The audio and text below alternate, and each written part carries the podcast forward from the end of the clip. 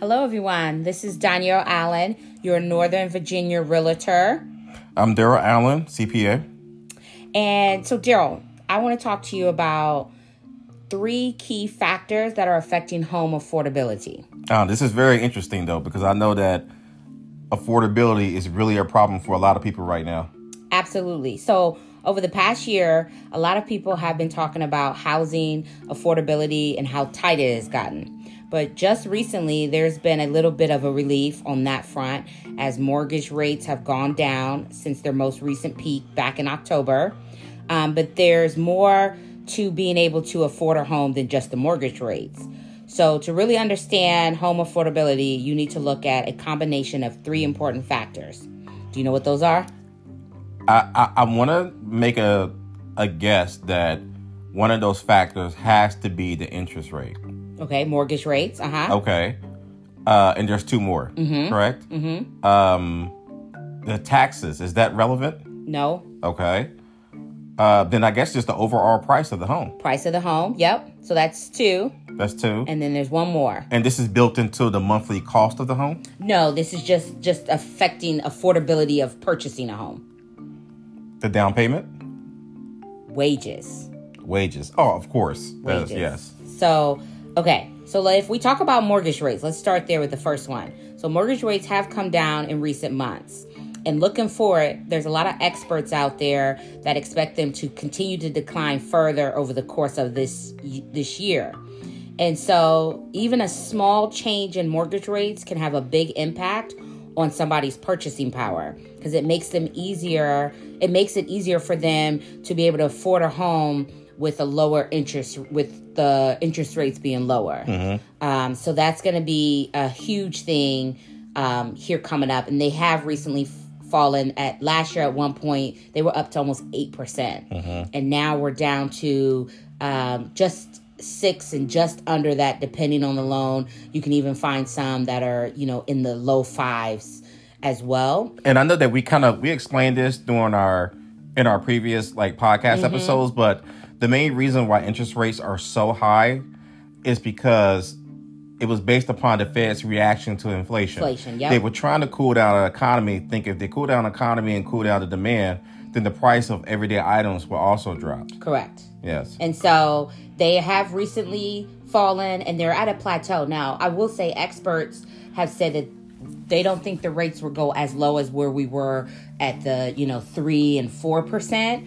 Um, but if people remember, the average has always been in the five to six. So we're about, you know, average of where we were um, in years past. Um, so that's your mortgage rate. So home prices.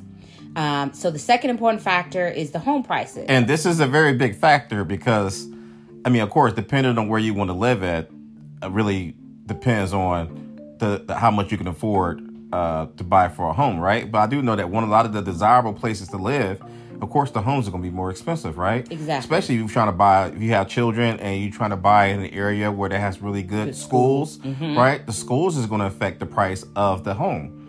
So I mean, yeah, home prices are a big deal. Even even in cities where there's like a lot less inventory, like San Francisco, Yeah. and Or New even York, New York. New York, yeah, Yeah. exactly. You got so many people that's uh, looking for a space to live in, and just not a lot of inventory. Exactly. So after going up at a relatively normal pace last year, um, home prices are expected to continue to rise moderately here in this 2024 year.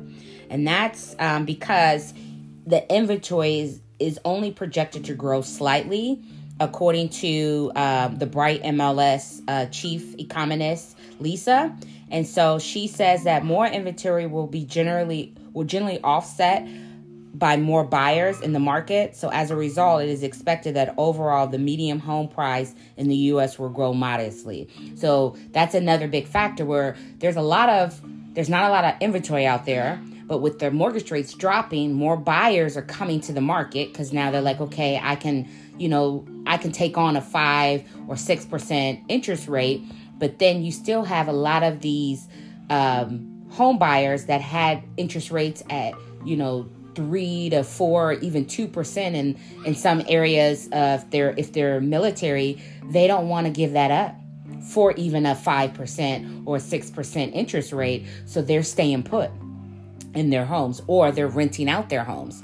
So while you're to have more buyers, um, the home prices aren't going to drop. They're just going to go up because the demand is going to be there, but there's not going to be a lot of inventory. Mm-hmm in out there in the there, market. There's not a lot of people out there that are selling their homes, right? Exactly. Because if you sell your home, you still need the place to live at. Yeah. So you sell your home and say you get a really good deal on it, or if you go somewhere else and you want to buy another property, that property is going to be expensive, Expensive, right? yes. Like even if you want to downgrade your life, like say you older, the children's at the house, you want to downgrade your life. Yeah. Even if you you know you move somewhere where it's like a two bedroom property or whatever, I mean you're still gonna have some cost to that. But Yes. the really big thing though is the, the interest rate that you're going to pay on your mortgage. Yes. Right? That is That's very high. And we always say in real estate, you marry the house, date the rate. So you can always refinance later on, um, and that's the dating the rate. But you marry the house, so you want to make sure that you buy a house that you're committed to for long term and want to be. Yeah, and I'm about to say because refinancing only work if you really committed to staying in that Exactly. property for a long period of time. Exactly. If you don't plan on spending um, probably longer than five years in a particular property, or at least keeping it um, in your possession and using it as a rental property, Right. Then it, it really is no purpose of refinancing. Right. So there is great news is that because prices aren't going to skyrocket um, like they did during the pandemic, but it also means that you know you're probably gonna it's gonna cost you more if you wait you know to buy a house because you're gonna be amongst other buyers where you could get into what we see here a lot in northern virginia that bidding war to where you're gonna end up paying more for a house than you than you typically would So are we moving on to number three? so three Because this last- is this is the most interesting to me, and I think last- to a lot of people. Yeah, the last one is wages. So um, this is number three. And so there's another positive factor in affordability right now is the rising income. So there is a um, a graph from the Federal Reserves that show how wages have grown over time. So there is a trend where people are making more money. They've gotten that increase at work, and so that's going to really typically help with people being able to put more money down and afford a home. So higher wages improve affordability because they reduce the percentage of your income it, it takes to pay your mortgage. And that's because you don't have to put as much of your paycheck towards your monthly housing costs. There's a couple of things I want to mention with that though, because wages are going up technically, but mm-hmm. from my understanding, they're not matching inflation. So inflation is actually higher than a lot of people wage increase. Mm-hmm. So really, you're not really necessarily receiving any kind of increase because the inflation is so high. The other point that I want to make also is that even though your wage increase doesn't mean you're going to still have the ability to put money back for a down payment on a home. And then if you do have the ability to put a little bit back, you still it's going to take years for people to accumulate at least 10% of a future home value. Yes, but I want to also mention that a lot of people think you need 20% down in order to get a home. You don't. No, you you don't. can do five, ten. Um, there is some. There's a lot of programs and grants out there in different communities.